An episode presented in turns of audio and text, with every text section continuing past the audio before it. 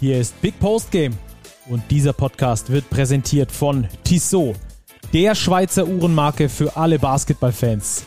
Als Partner der FIBA und offizieller NBA-Zeitnehmer ist Basketball für Tissot mehr als nur Sport vom Tip-Off bis zur Crunch-Time, sondern Lifestyle.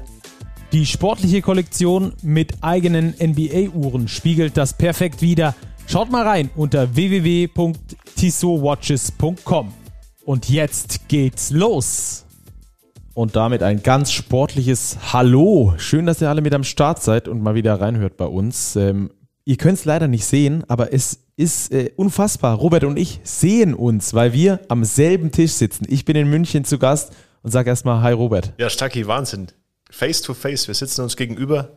Ganz neues Gefühl. Ja, voll schön. Also äh, echt eine coole Sache. Heute podcasten wir nicht online, sondern wir podcasten heute vor Ort und haben für euch richtig äh, interessante Themen mitgebracht. Zum einen wollen wir natürlich über den Spieltag sprechen, ähm, der ja eigentlich nur Nachholspiele beinhaltet hat. Dann gibt es äh, was Neues zum TV-Deal. Da wollen wir gleich dazu sprechen. Und äh, dann haben wir auch noch die Tissot Overtime, wo wir euch ein Europa-Update geben. Denn äh, da haben zwei europäische äh, Märchen in dieser Woche geendet. Von daher würde ich sagen, wir steigen direkt ein und sprechen über den TV-Deal. Bis vergangenen Donnerstag hatten die TV-Anbieter, äh, die Fernsehsender, Möglichkeiten, da ihre Bewerbung einzureichen und bei der Liga. Und ähm, da geht es um die TV-Rechte ab 2023. Und ähm, das wird natürlich sehr, sehr spannend, weil auch schon am 12. Mai eine Ligasitzung ist unter allen Clubs, die da in der Liga am Start sind. Und dort wird dann über, die, über das neue TV-Thema gesprochen. Und zwar gibt es jetzt dieses Mal zwei Wettbewerbe. Eigentlich eine coole Sache, oder? Denke ich. Äh, Wettbewerb belebt das Geschäft, Robert. Ja, absolut. Es ist Magenta Sport im Rennen, die Telekom, wie wir sie bisher kennen. Und wir haben einen neuen Anbieter, angeführt von Christian Seifert, dem ehemaligen Bundesliga-Chef. Und ich glaube, die können schon auch neue Impulse setzen. Genau. S-Nation heißen die, nur für den Hinterkopf. Und jetzt rufen wir erstmal bei unserem Chefredakteur an, Martin Fünkele. Der kann das am besten überblicken, der hat da voll den Durchblick und deswegen rufen wir einfach mal an und gucken mal, was der uns äh, zu dieser Thematik, zum TV-Deal erzählt.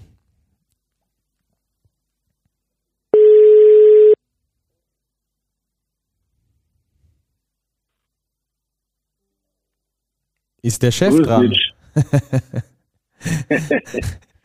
Hi Martin, du bist schon direkt drauf bei uns auf dem Pult. Läuft die, läuft die Technik? Die Technik läuft. Wir ja, hoffen es zumindest. Martin, wir sitzen uns gegenüber. Es ist Wahnsinn.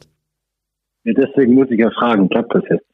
Ja, ich glaube, ich habe alles gut eingerichtet. Wunderbar. Sehr gut. Martin, wir haben schon ein bisschen einleitende Worte gefunden zum TV-Thema. Ähm, sehr, sehr spannende Geschichte, die sich da ergibt. Ich habe gerade zu Robert gesagt, äh, konkurrenzbelebtes Geschäft, oder? Ich glaube, das ist wirklich so die, die, die Quintessenz, die man bei der ganzen Überlegung jetzt vorwegstellen muss. Das ist das erste Mal seit zwei Jahren, dass es ähm, zwei ernstzunehmende Angebote gibt. Und es ähm, zum dritten Mal in Folge wird ein verbessertes Ergebnis geben. Also wer auch immer das Rennen macht, es wird mehr sein als die bisherigen 5 Millionen pro Jahr. Und ähm, das ist, glaube ich, eine ganz coole Voraussetzung. Die Entscheidung wird am 12. Mai in der Liga-Tagung von den Clubs bestimmt werden, wie auch immer das ausgeht. Aber die Voraussetzung ist ganz cool.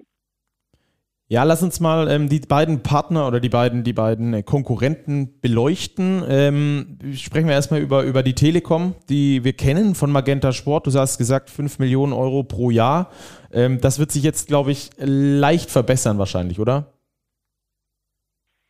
Ähm, ob das leicht oder deutlich wird, weiß ich nicht ganz genau, aber es wird, es wird mehr werden. Ähm, ich glaube, auf der Habenseite steht auf jeden Fall eine achtjährige Partnerschaft, die mit einer hohen Qualität der Berichterstattung der, des TV-Bilds überzeugt hat, was davor nicht denkbar war.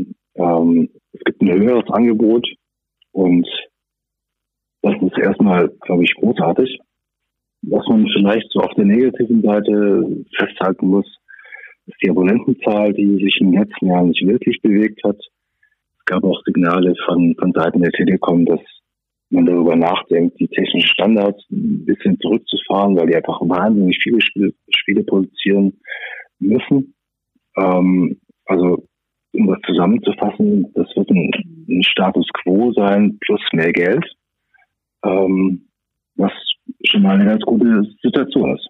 Ja, unter Druck gesetzt, ja. in Anführungsstrichen, ähm, werden sie ja vom Partner von S-Nation. Was können wir von denen erwarten? Wer ist das? Wer steckt da dahinter? Was haben die vor? Was hast du da gehört?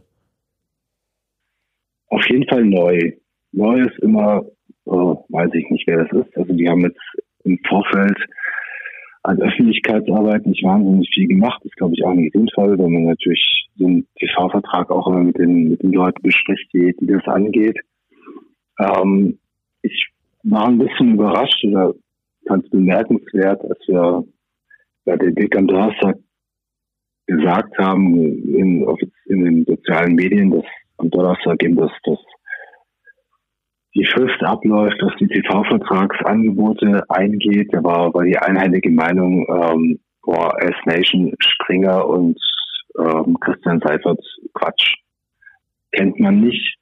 Ähm, Springer kennen viele natürlich von der Bildzeitung, von, von der Welt und diesem ähm, großen Massenmedienportal oder den, den, den, und da war ein großer Gegenwind ähm, erstmal erstmal zu spüren. Ich weiß nicht, wie ihr das wahrgenommen habt. Ja, auch so, auch so, oder Robert? Ja, absolut. Ich glaube aber einfach, dass es gegebenenfalls auch daran liegt, dass man eben Springer in Sachen Sport, der nicht Fußball ist, vielleicht auch noch nicht so zuordnet. Und das, das Neue ist ja, ähm, jetzt muss man einfach mal ein bisschen Vertrauen mitbringen oder sich mir darauf einlassen. Also das, das, das Portal der S-Nation ist angetreten, alles außer Fußball. Und das hört sich aus Basketballer Sicht erstmal ganz cool an. Und ähm, was ich so gehört habe, ist so die, die technischen Standards, was wir da sehen, ähm, soll ähnlich, gleich bis vielleicht ein bisschen besser sein.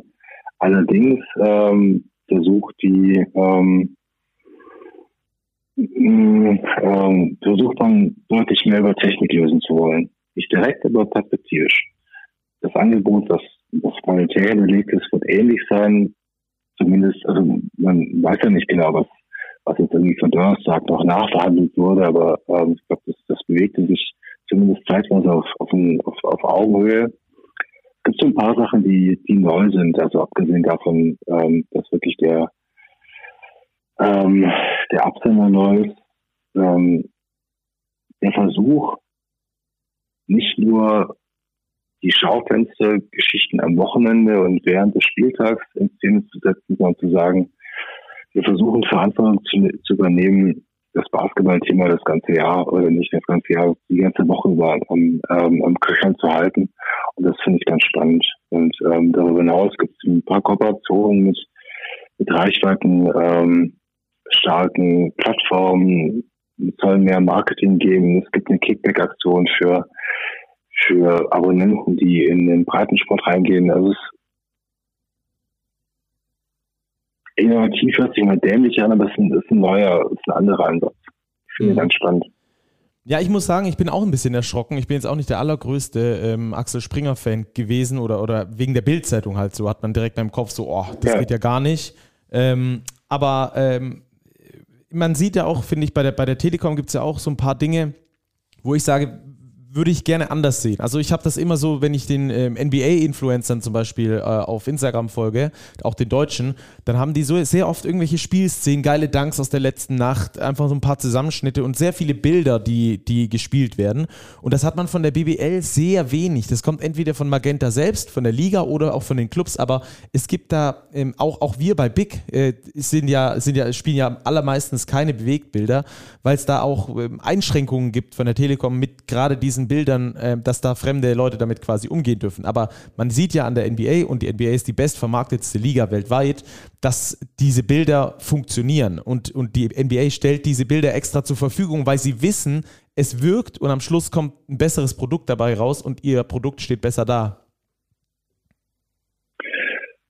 Genau das Argument habe ich auch gehört, dass es eine Art von, von Content-Desk geben, der, der ausgewählten ähm, Verlagen auch oder auch Personen ähm, freigeschaltet wird. Es gibt natürlich so eine, oder soll so eine logischerweise eine, eine Zeitsperre geben, bis wann Rechteinhaber mit den Bewegtbildern arbeiten. Aber die Telekom oder Magenta Sport hat das extrem reglementiert es war, war sehr, sehr schwierig für, für alle Beteiligte mit, ähm, mit den Bildern zu arbeiten. Und ähm, da ist so ein, ja, so ein Umdenken eben da hat stattgefunden. Das ist ein großer, großer Unterschied in beiden Angebote. Ob das jetzt ein Game Changer ist, weiß ich nicht. Ähm, es war auf jeden Fall ein guter und cooler Ansatz zu sagen, ähm, wir können Bilder, die on air sind, ohnehin nicht aufhalten. Also wer das, wer das, wer das irgendwie auch von, vom Desktop abfilmen oder capturen will, der, der kann das. Und wenn es, wenn es ähm, Autoritäten gibt, die das, die das wollen, die, die uns helfen können, dann gehen wir auf die zu und versorgen die mit, mit Material und dann arbeiten die für uns und, und helfen, so im Wachstum herzustellen.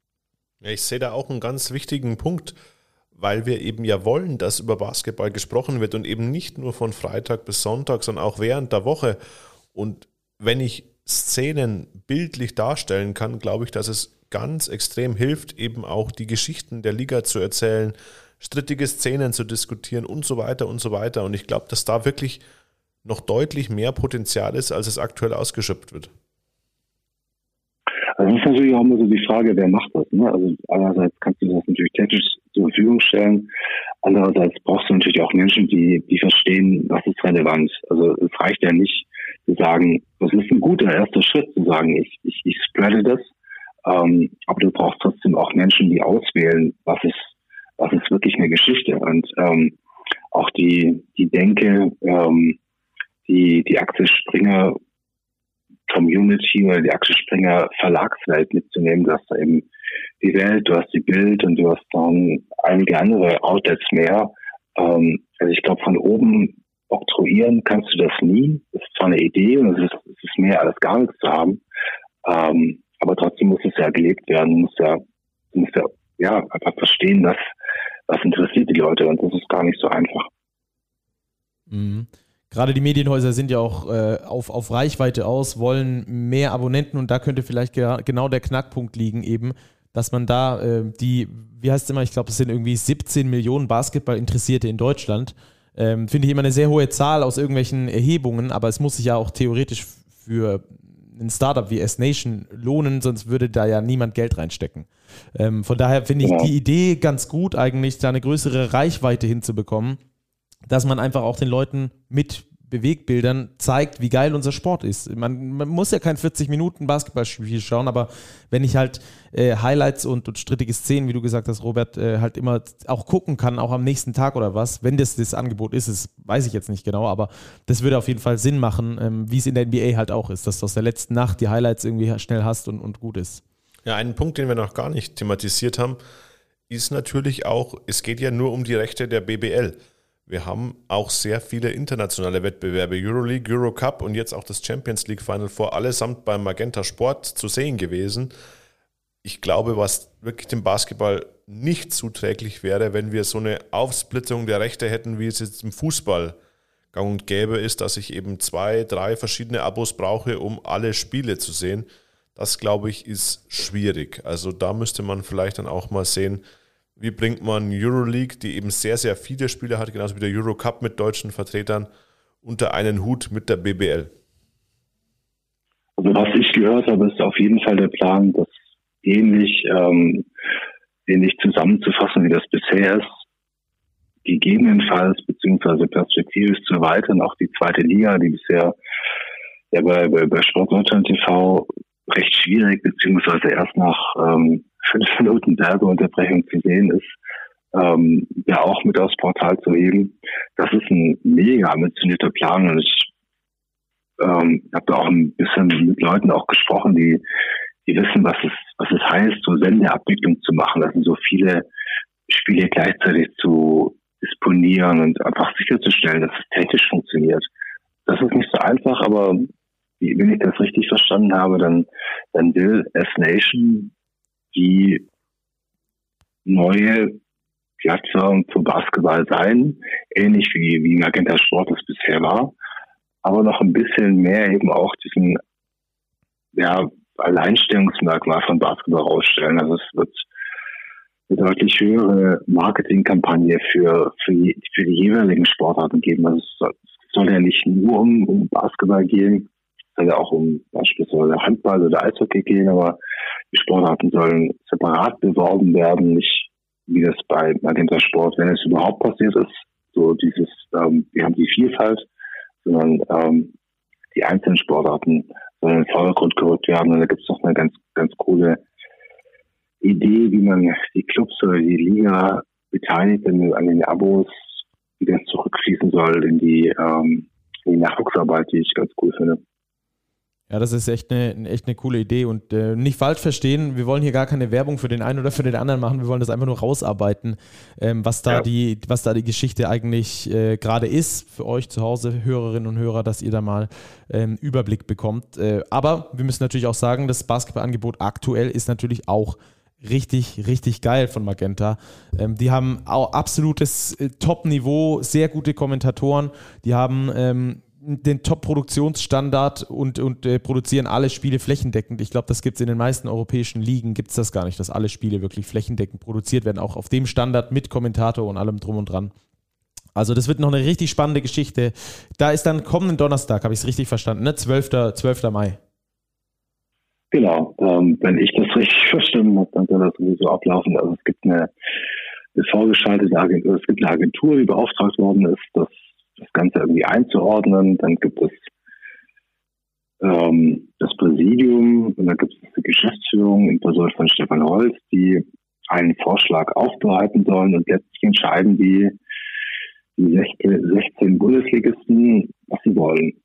Und da bin ich auch mal gespannt. Das ist auch nicht einfach, ne? Also wenn du jetzt gerade irgendwie gerade die Saison zu Ende gebracht hast oder denkst an die Playoffs und das ist ja kein, kein einfaches Thema. Und du bist ja auch kein Experte daran. Und bin ich mal gespannt, ähm, nach welchen Kriterien und hoffentlich nicht nach so wahnsinnig viel Bauchgefühl da entschieden wird. Wir können festhalten, beide Bewerber meinen es wirklich durchaus ernst und die Telekom mit Magenta Sport vielleicht das etwas, nennen wir es konservativere Angebot, S-Nation ein bisschen innovativer. Also ich habe ähm, ich wusste ja, dass sie anruft und habe ich mir auch so einen, so einen kleinen Zettel aufgemalt und das gegenübergestellt. Und für mich ist ähm, Magenta Sport der, der Spatz in der Hand, also ein deutlich gut genährter, fetter Spatz. Ähm, und S-Nation ist so die Taube auf dem Dach, weil du einfach nicht genau weißt, in welche Richtung das geht. Also du, du musst halt vertrauen. Ne? Und ähm, Vertrauen ist natürlich im Businessbereich immer schwierig, wenn es um was Neues geht. Aber es kann natürlich eine, eine, eine Chance bieten, um, um aus der eigenen Blase rauszukommen. Das ist ja in vieler, vielerlei Hinsicht immer wieder das, das formulierte Ziel. Wir wollen wachsen, wir wollen Leute erreichen, die, die uns nicht kennen und ähm, mal schauen, wie das ausgeht. Konkurrenzbelebtes Geschäft. Äh, freuen wir uns. Vielen Dank auf jeden Fall, Martin, dass du dir so spät noch die Zeit genommen hast und hier abzudaten und voll einzutauchen in das TV-Thema. Schauen wir mal, wo es dann am Donnerstag hingeht. Sehr gerne. Bis bald. Bis bald. Mach's gut. Bis bald. Ciao. Ciao. Ja. Ja, mega interessant. Ähm, Konkurrenz belebt tatsächlich das Geschäft. Selbst wenn es wieder Magenta werden würde, ähm, waren sie trotzdem gezwungen, quasi ihr eigenes Portfolio nochmal zu überdenken, diese Bubble zu überdenken, wie man auch da rauskommen kann, wie es Martin gerade gut gesagt hat. Das finde ich, das ich ein sehr gutes Thema, denn man merkt dann sehr schnell, wenn man anfängt, über deutschen Basketball zu sprechen, dass es sehr schnell sehr nerdig wird. Ja, weil, weil es einfach nicht so viele Leute gibt, die es interessiert. Und je mehr, desto besser ist das Produkt, desto besser wird die Liga, das wissen wir alle. Also da hängt sehr viel dran. Ein Punkt, den wir jetzt noch gar nicht angesprochen haben, ich glaube auch ganz viel wird an den Kosten liegen was kostet für den Nutzer, für den TV-Zuschauer Angebot 1, Magenta Sport, ist ja ganz viel gekoppelt mit Internetvertrag zu Hause. Dann kriegst du es, ich glaube, für 5 Euro im Monat dazu. Ich weiß gar nicht, wie der reguläre Preis ist, 15 Euro pro Monat. Ich glaube, ja. Wie kann sich dort S-Nation positionieren? Wird es ein günstiges Angebot? Kann ich nur Basketball wählen? Muss ich alle Sportarten wählen? Wird es dann vielleicht teurer? Ich glaube auch, dass die, die Preispolitik da ein ganz entscheidender Faktor werden ja. kann für das Nutzungsverhalten der Zuschauer. Und hat man ja jetzt vor kurzem auch gesehen, ähm, als der Zone so krass die Preise erhöht hat, was das Ganze mit dem Fußballmarkt gemacht hat und dass es dann plötzlich doch nicht mehr so jung und hip und so war, sondern dass es halt den Leuten schon auch um die Kohle in der Tasche geht. Völlig verständlich. Ähm, von daher, ähm, ja, ganz interessanter Punkt, auf jeden Fall. Da wird, wird sich noch viel ergeben. Ähm, ich, wie gesagt, die Axel Springer-Geschichte muss man mal schauen, was daraus wird. Ich bin, ich bin sehr gespannt, ähm, was, was sich daraus entwickeln wird.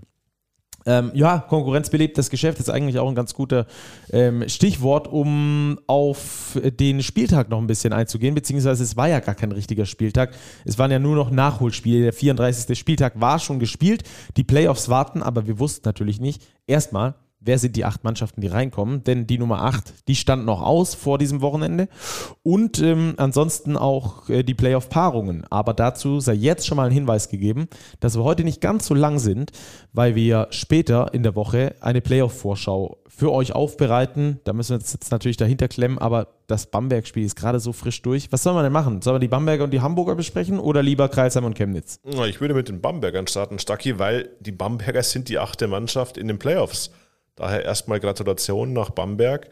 Sie haben es mit einem furiosen Endspurt in der Saison gepaart mit ein paar glücklichen Siegen und dann wirklich Fahrt aufgenommen, eine Serie gestartet, aus den letzten elf Spielen neun Siege eingefahren, noch geschafft, Platz acht irgendwie klar zu machen. Und sie stehen in den Playoffs und von Bamberg kennen wir auch den Gegner. Sie werden gegen Alba Berlin spielen. Und sonst fällt es uns schwer, über die Playoffs zu sprechen, weil wir während der Woche ja noch andere Nachholspiele haben die dann erst Klarheit geben werden, wie alle Playoff-Serien aussehen werden. Ja, ist schon eine irre Saison von Bamberg, oder? Mit ähm, Champions League aus, vor der Saison eigentlich noch, also kein internationaler Basketball. Dann ähm, die, die, die Talfahrt, dann äh, dieses Wiedererstarken, dann kommt äh, Orin Amil vorbei, ähm, macht aus dieser Mannschaft, ich glaube, die hatten zwischendurch, erinnere ich mich richtig, sechs oder sieben Niederlagen in Folge wo er sie dann rausgeholt hat, rausgeboxt hat und, und jetzt schaffen sie es am Schluss doch noch in die Playoffs. Das ist, das ist echt eine gute Kraftanstrengung, die die da gemacht haben. Ja, es war ein Wahnsinn, die Saison. So viel auf und ab. Äh, Trainerentlassung, das ist angesprochen. Das internationale Geschäft verpasst. Spieler nachverpflichtet. Die Nachverpflichtungen haben eigentlich alle gut, äh, gut gepasst. Kissling, Mitchell, Christo, die passen alle gut rein der neue Coach hat etwas gebraucht, ähm, die alten Strukturen aufzubrechen, neue Sachen zu implementieren. Aber jetzt ist Bamberg glücklich, aber unterm Strich vielleicht auch verdient in den Playoffs, weil sie es selbst gut gemacht haben und weil die anderen Teams, ihre Konkurrenten, ihre Hausaufgaben eben nicht immer gemacht haben. Ja, das stimmt. Bamberg ist also 8. 17 Siege haben am Schluss gereicht äh, für die Bamberger, um da auf Platz 8 zu stehen. Du hast es schon gesagt, äh, neun der letzten elf haben sie gewonnen. Das ist schon eine Hausnummer. Also das ist abs absolut eine Hausnummer. Ähm, ganz wichtig jetzt für den Schlusssport nochmal. Ähm, die Bamberger jetzt drin in den Playoffs gegen Alba fast sogar, finde ich, der konkurrenzfähigere Gegner als die Hakro Merlins Kreilsheim aus meiner Sicht, wegen bekannten Verletzungen. Ja, unterm Strich wahrscheinlich schon. Die Hakro Merlins ohne etatmäßigen Point Guard nach TJ Shorts ja auch Mike Caffey ausgefallen. Glaube ich nicht, dass Alba ernsthaft Paroli hätten bieten können. Ich glaube auch Bamberg wird das unterm Strich nicht tun können. Aber Bamberg hat einen vollständigen Kader aktuell, zumindest was alle Importspieler angeht. Ähm, und ich glaube, dass das für die Serie hier rein vom sportlichen Aspekt wahrscheinlich das ausgeglichenere ist. Ja, werden wir äh, dann unter der Woche nochmal besprechen. Aber wir müssen trotzdem sagen, ja, die Bamberger haben die Saison gerettet, in Anführungsstrichen. Sie sind in die Playoffs gekommen, das ist ein Saisonziel gewesen. Aber für mich ist Platz 8 einfach zu wenig. Bamberg hat mit, also ist auf jeden Fall unter den Top 4, was den Etat angeht in der Liga. Und dann solltest du auch dort irgendwo in der Nähe landen und nicht am letzten Spieltag ein Spiel gewinnen müssen, um es noch irgendwie schaffen zu können. Ja, stimme ich dir voll und ganz zu. Ähm, es war ein Spiegelbild der Bamberger letzten Jahre, diese Saison. Da war alles dabei. Hohe Ansprüche mit Coach Johann Reuackers, dann die Trainerentlassung. Ja, dann hat man sich irgendwie wiedergefunden im Tabellenmittelfeld, musste die Ziele etwas korrigieren. Hat jetzt den Playoff-Einzug klar gemacht durch ein Spiel gegen Hamburg 77 67 gewonnen, schon unter massivem Druck. Das müssen wir den Bambergern auch zugute halten. Sie wussten, Kreilsheim hat am Vortag seine Hausaufgaben gemacht, Chemnitz geschlagen. Göttingen verliert am Nachmittag, am Sonntag in München. Und das war genau das Szenario, wo Bamberg sein Duo-Dai-Spiel bekommen hat. Siegen für Platz 8, verlieren für Sommerpause. Und dort, vor allem auch noch so einem schlechten Start in die Partie, das Ding noch so doch souverän zu kontrollieren, verdient doch Respekt. Haben wir mit Bamberg, äh, ich finde nicht, dass wir zu hart mit ihnen ins Gericht gegangen sind, weil das war einfach eine, äh, keine gute Saison, die sie gespielt haben, obwohl sie jetzt gekrönt wird am Schluss. Aber gab es vielleicht auch in den letzten Bamberger Jahren vielleicht nie so die Situation, wo es mal so richtig gekracht hat, wo man dann gesagt hat, so, ach so, ja, wir sind gerade auf dem absteigenden Ast, das passt gerade irgendwie nicht.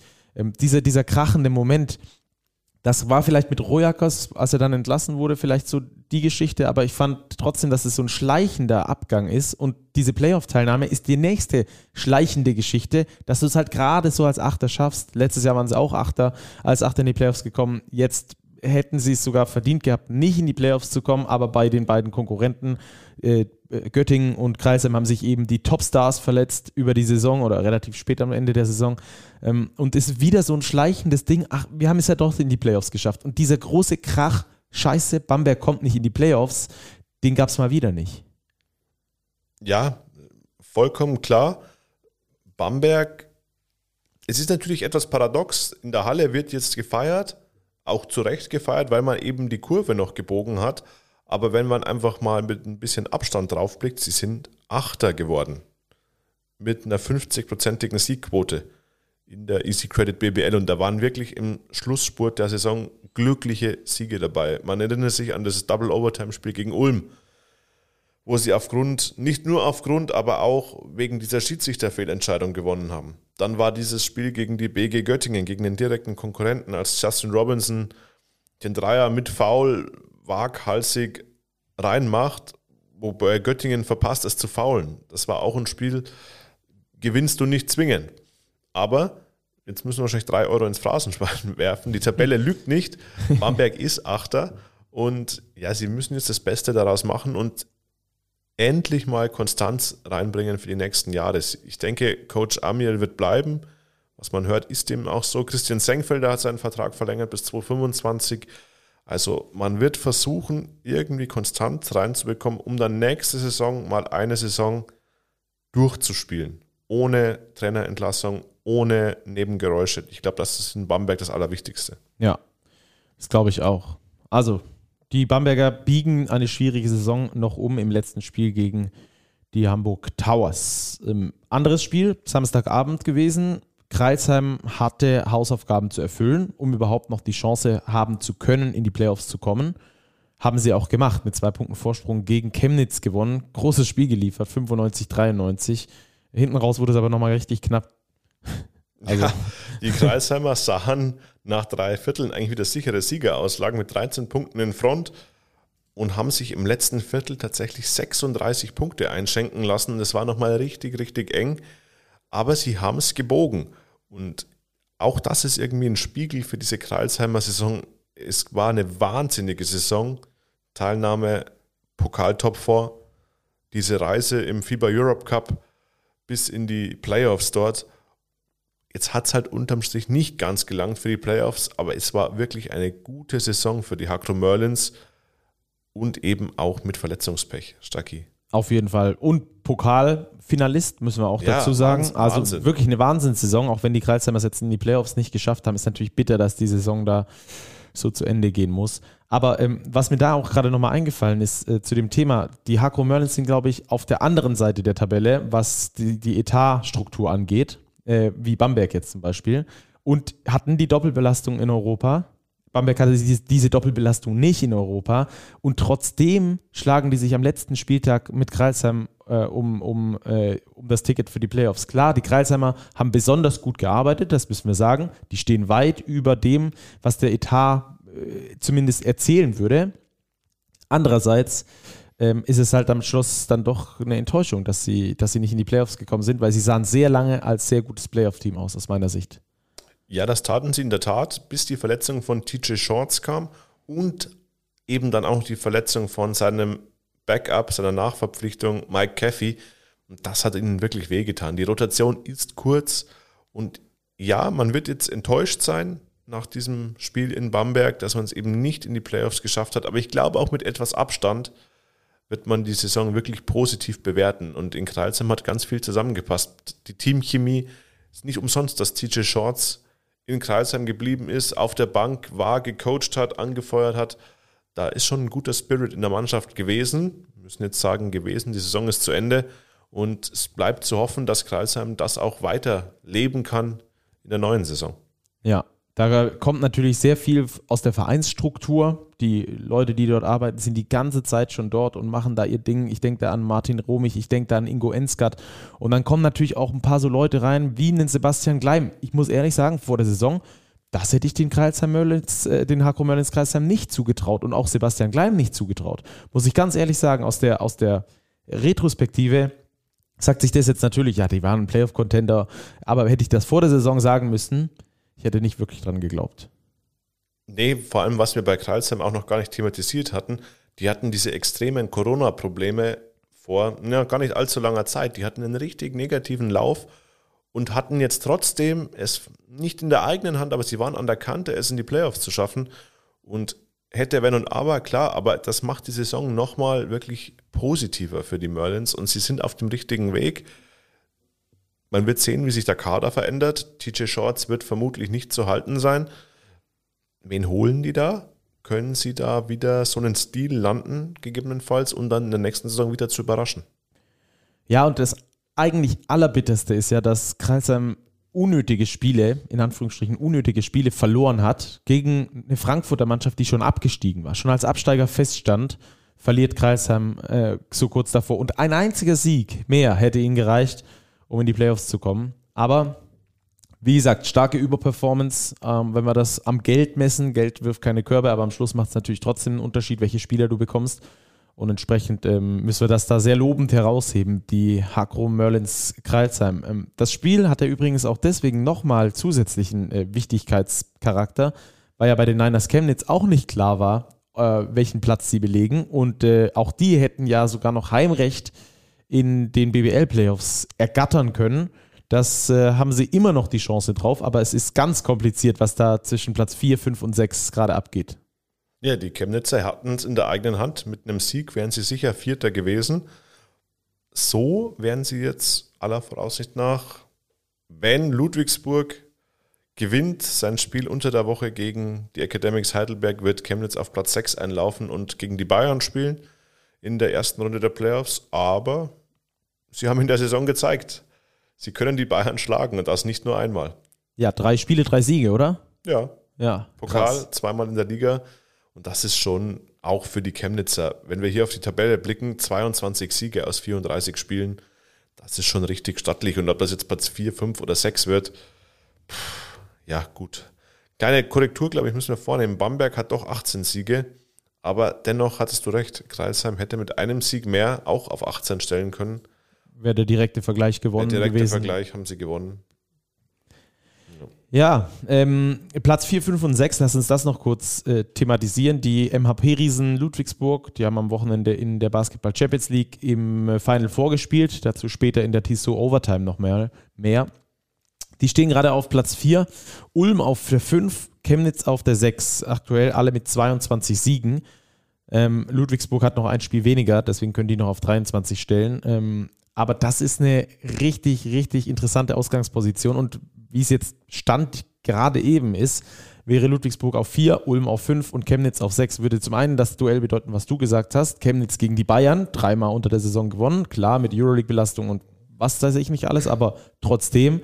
Ähm, da schon so eine Art Angstgegner. Und du hättest natürlich das schwäbische Derby, auch in den Playoffs in der ersten Runde. Das, ist, das, das wären richtig geile Playoffs. Also nicht, dass jetzt Ludwigsburg gegen Chemnitz oder, oder Ulm gegen Chemnitz schlechter wäre, aber das wäre schon richtig geil. So von den Geschichten her glaube ich, dass Ludwigsburg schon lieber gegen Ulm spielt, als sie es jetzt gegen die Bayern tun würden, weil das sind die beiden Optionen. Sie haben quasi die Wahl bei ihrem Spiel gegen Heidelberg während der Woche.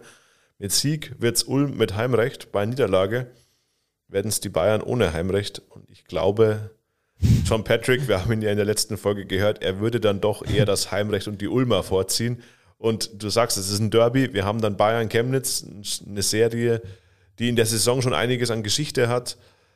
Wir hätten Berlin gegen Bamberg, das haben wir definitiv. Ein Traditionsduell, ein Klassiker. Hamburg-Bonn, vermeintlich eine offene Serie, wobei Bonn natürlich favorisiert ist. Also das gäbe dann schon, schon Spannung in den Playoffs. Ja, richtig knackig. Richtig knackig. Ja, das macht auf jeden Fall, auf jeden Fall Laune. Das hängt alles daran, wie gesagt, ob die Ludwigsburger unter der Woche gegen Heidelberg gewinnen können oder nicht. Hinspiel übrigens hatten die MLP Academics damals gewonnen. Von daher sehr spannende Geschichte, ob das dann da äh, noch was werden kann. Ich glaube, ja, ja, ist in Ludwigsburg, aber es ist dann auch das letzte Spiel für Frankie Ignatovic als Coach bei Heidelberg. Auch das sicher nochmal eine emotionale Geschichte dann. Ähm, der will da sich bestimmt mit einem, mit einem Sieg verabschieden aus, aus, seiner erstmal, aus seinem ersten BBL-Jahr, das er sehr gut gemacht hat. Ja, auf jeden Fall. Und wir haben diese Vorzeichen ja heute in der Folge schon mal thematisiert. Bamberg, Hamburg. Die eine Mannschaft muss, die andere Mannschaft kann frei aufspielen. Den Hamburgern ist es nur bedingt gelungen. Aber die Heidelberger, die haben ja wirklich gar keinen Druck mehr. Und die Ludwigsburger, unter der Voraussetzung, wie wir sie thematisiert haben, entweder Heimrecht Ulm oder kein Heimrecht München, die müssen schon gewinnen. Ja. Da ist schon Druck da und die kommen jetzt aus diesem Champions League Final vor Schauen wir mal. Werden wir sehen, wie sie, wie sie ins Spiel starten. Man hat es auch bei Bamberg gesehen. Die sind ganz schwach reingekommen, haben sich dann aber freigespielt. Ja. Ja, Ludwigsburg gegen, ähm, gegen Heidelberg ist dann am Mittwochabend und äh, dann am Donnerstag haben wir quasi feststehend, wer die Playoffs, beziehungsweise nach diesem Spiel, wer auf welcher Position in die Playoffs einläuft und ähm, dann machen wir für euch da die Analyse. Also eher so Richtung Ende der Woche aber noch vor den Playoffs, die am Freitagabend beginnen. Also da auch ähm, sind wir quasi fließender Übergang von Regular Season in die Playoffs. Ähm, wir hatten noch ein paar Spiele mehr. Äh, zweimal Bayern im Einsatz, zweimal Ulm im Einsatz. Ähm, da können wir auch noch kurz, kurz drüber sprechen, oder? Ja, es ging los äh, mit dem Nachholspiel der Bayern in Ulm. Ein solider Auftritt der Bayern, 77, 65. Die Bayern müssen einfach jetzt zusehen, dass sie nach dem Aus in der Euroleague, Spiel 5 in Barcelona ja verloren, jetzt den, den Fokus wieder auf die BBL richten und zwar zu 100 Prozent auf die BBL und das haben sie in Ulm mit einem seriösen Auftritt wirklich gemacht. Kein Viertel verloren, das Spiel kontrolliert und mit zwölf Punkten verdient den Sieg eingefahren. Ja, auch die Minuten sehr breit verteilt. Da hat äh, Trinkiere, glaube ich, auch darauf geachtet, dass da ein bisschen Entlastung für die Top-Spieler auch, die jetzt auch in der Euroleague da sehr beansprucht waren, vielleicht vor den Playoffs nochmal so ein letztes Durchatmen nochmal. Also da haben die äh, Bayern bei Ulm im Derby gewonnen. Ja, und dann gab es ja die Ulmer gegen Gießen. Die Gießener mit ihrem letzten Auftritt in der BBL. Für wie lange? Das weiß man noch nicht genau. Ähm, ist ganz schade um den Standort, aber das wird auf jeden Fall spannend. Hoffentlich äh, bis bald da. Aber die Gießener auf jeden Fall mit dem letzten Auftritt in der BBL, nachdem sie letztes Jahr schon sportlich abgestiegen sind, kriegen sie jetzt dieses Jahr auf keinen Fall die Wildcard und entsprechend, also ob es überhaupt eine Wildcard gibt, weiß man auch noch nicht. Aber falls es eine geben sollte, kriegt sie Gießen definitiv nicht, denn zweimal in Folge eine Wildcard zu bekommen ist unmöglich. Das geht den Regularien nach nicht. Die haben sie mit 17 Punkten aber in Ulm verloren. Ja, unterm Strich keine Chance gehabt. Das Spiel anfangs offensiv ausgeglichen gestaltet, aber die Ulmer dann einfach mit mehr Qualität ausgestattet als die Gießner und das hat sich über die 40 Minuten auch deutlich gezeigt. Ja, also die Ulmer einmal gewonnen, einmal verloren. Die hatten ja auch noch die Chancen äh, da auf, auf, den, auf den Heimvorteil in den äh, Playoffs. Ist auch nach wie vor noch der Fall. Ich glaube, bei einem Dreiervergleich, boah, das müsste ich jetzt nachrechnen, das weiß ich nicht genau. Haben die Ulmer noch eine Chance auf Platz 4? Ich habe den Vergleich nicht auswendig im Kopf. Ja. Naja, könnten wir ja dann nochmal nachlesen. ähm, allerdings, die Ulmer da mit einer guten Leistung gegen die Gießener. Ich glaube, die sind auch gerade ganz ordentlich drauf. Wird, wird äh, spannend für die, für die Playoffs. Und ein Spiel gab es dann noch, die Bayern gegen Göttingen. Da hing ja so ein bisschen davon ab, wenn die Göttinger gewinnen, hätte äh, Kreilsheim gar keine Chance mehr gehabt, äh, in die Playoffs zu kommen. Die haben aber verloren und entsprechend war es dann noch möglich, ähm, ist dann trotzdem nicht passiert. Aber was hast du da für ein Spiel gesehen? Du warst in München? Ja, ich war in der Halle. Es war ein Spiel, ja, in der ersten Halbzeit sehr fahrig, viele Fehler, viele Fehlwürfe. Die Bayern haben einiges ausprobiert vor den Playoffs, hat auch Leon Radosevic nach dem Spiel dann geäußert. In der zweiten Halbzeit haben sie doch etwas mehr aufs Gaspedal gedrückt und dann standesgemäß 87, 64, auch hier wieder ganz breit verteilte Minuten. Andi Obst mit einem Statement-Dunking, hat er sich lange Zeit gelassen, bis er den mal gezeigt hat, aber der war stattlich. Ja, und dann haben wir ja noch am Dienstagabend Stacki ein ganz äh, paradoxes Spiel. Wir haben ein Topspiel in der BBL.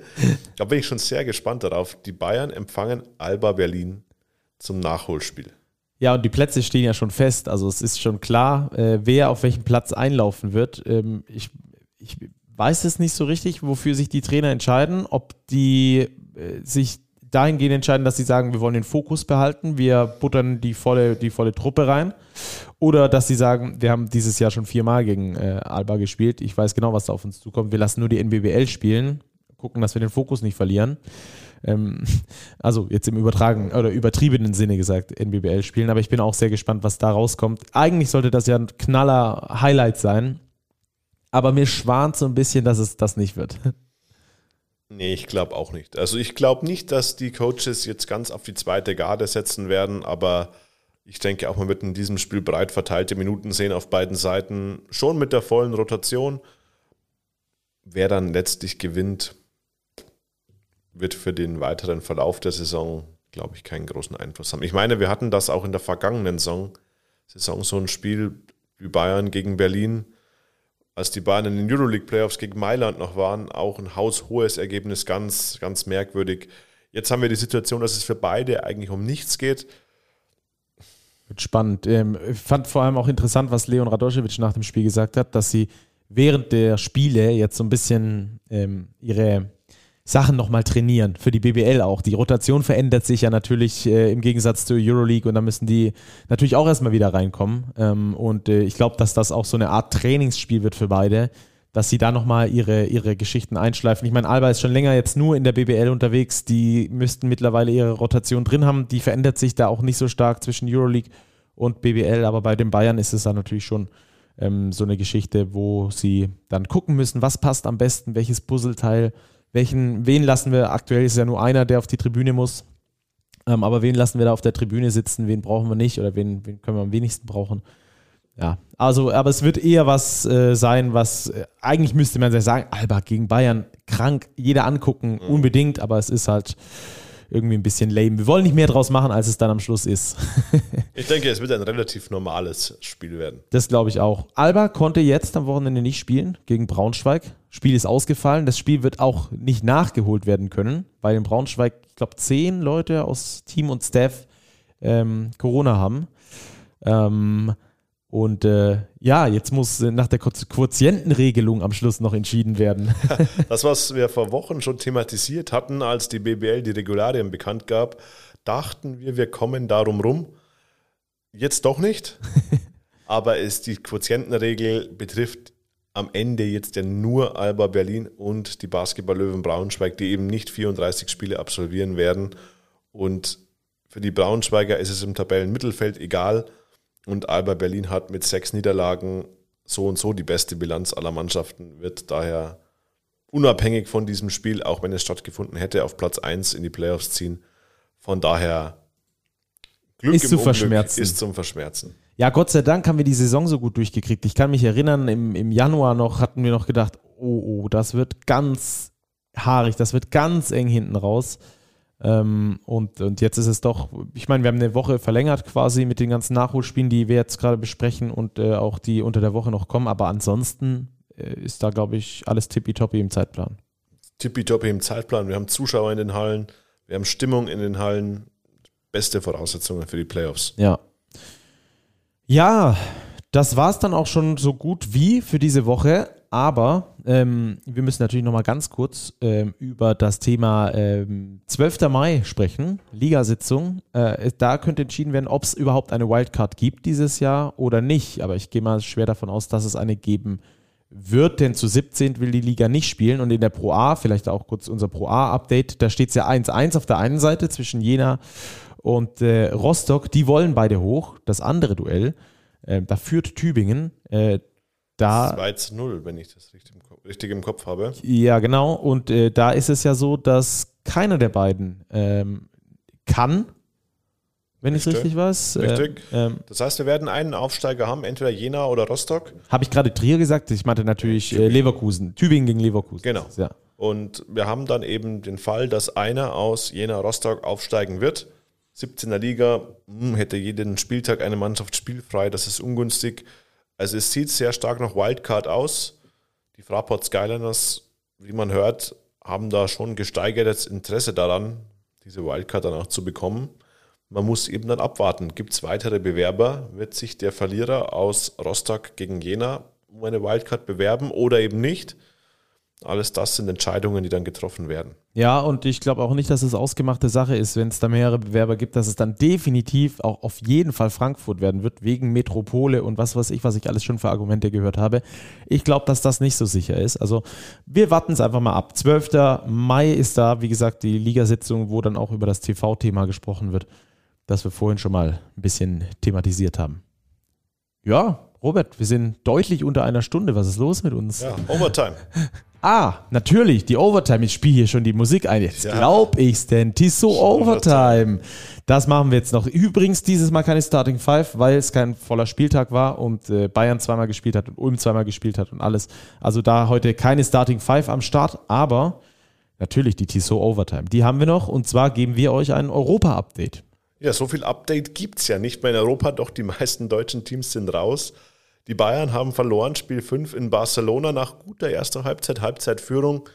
Dann doch der Qualität von Barca haben sie nachgeben müssen. La Provitola im dritten Viertel vor allem überragend. 13 Punkte, 4 ist dort aufgelegt. Aber für die Bayern wieder eine ganz wilde Reise durch Europa.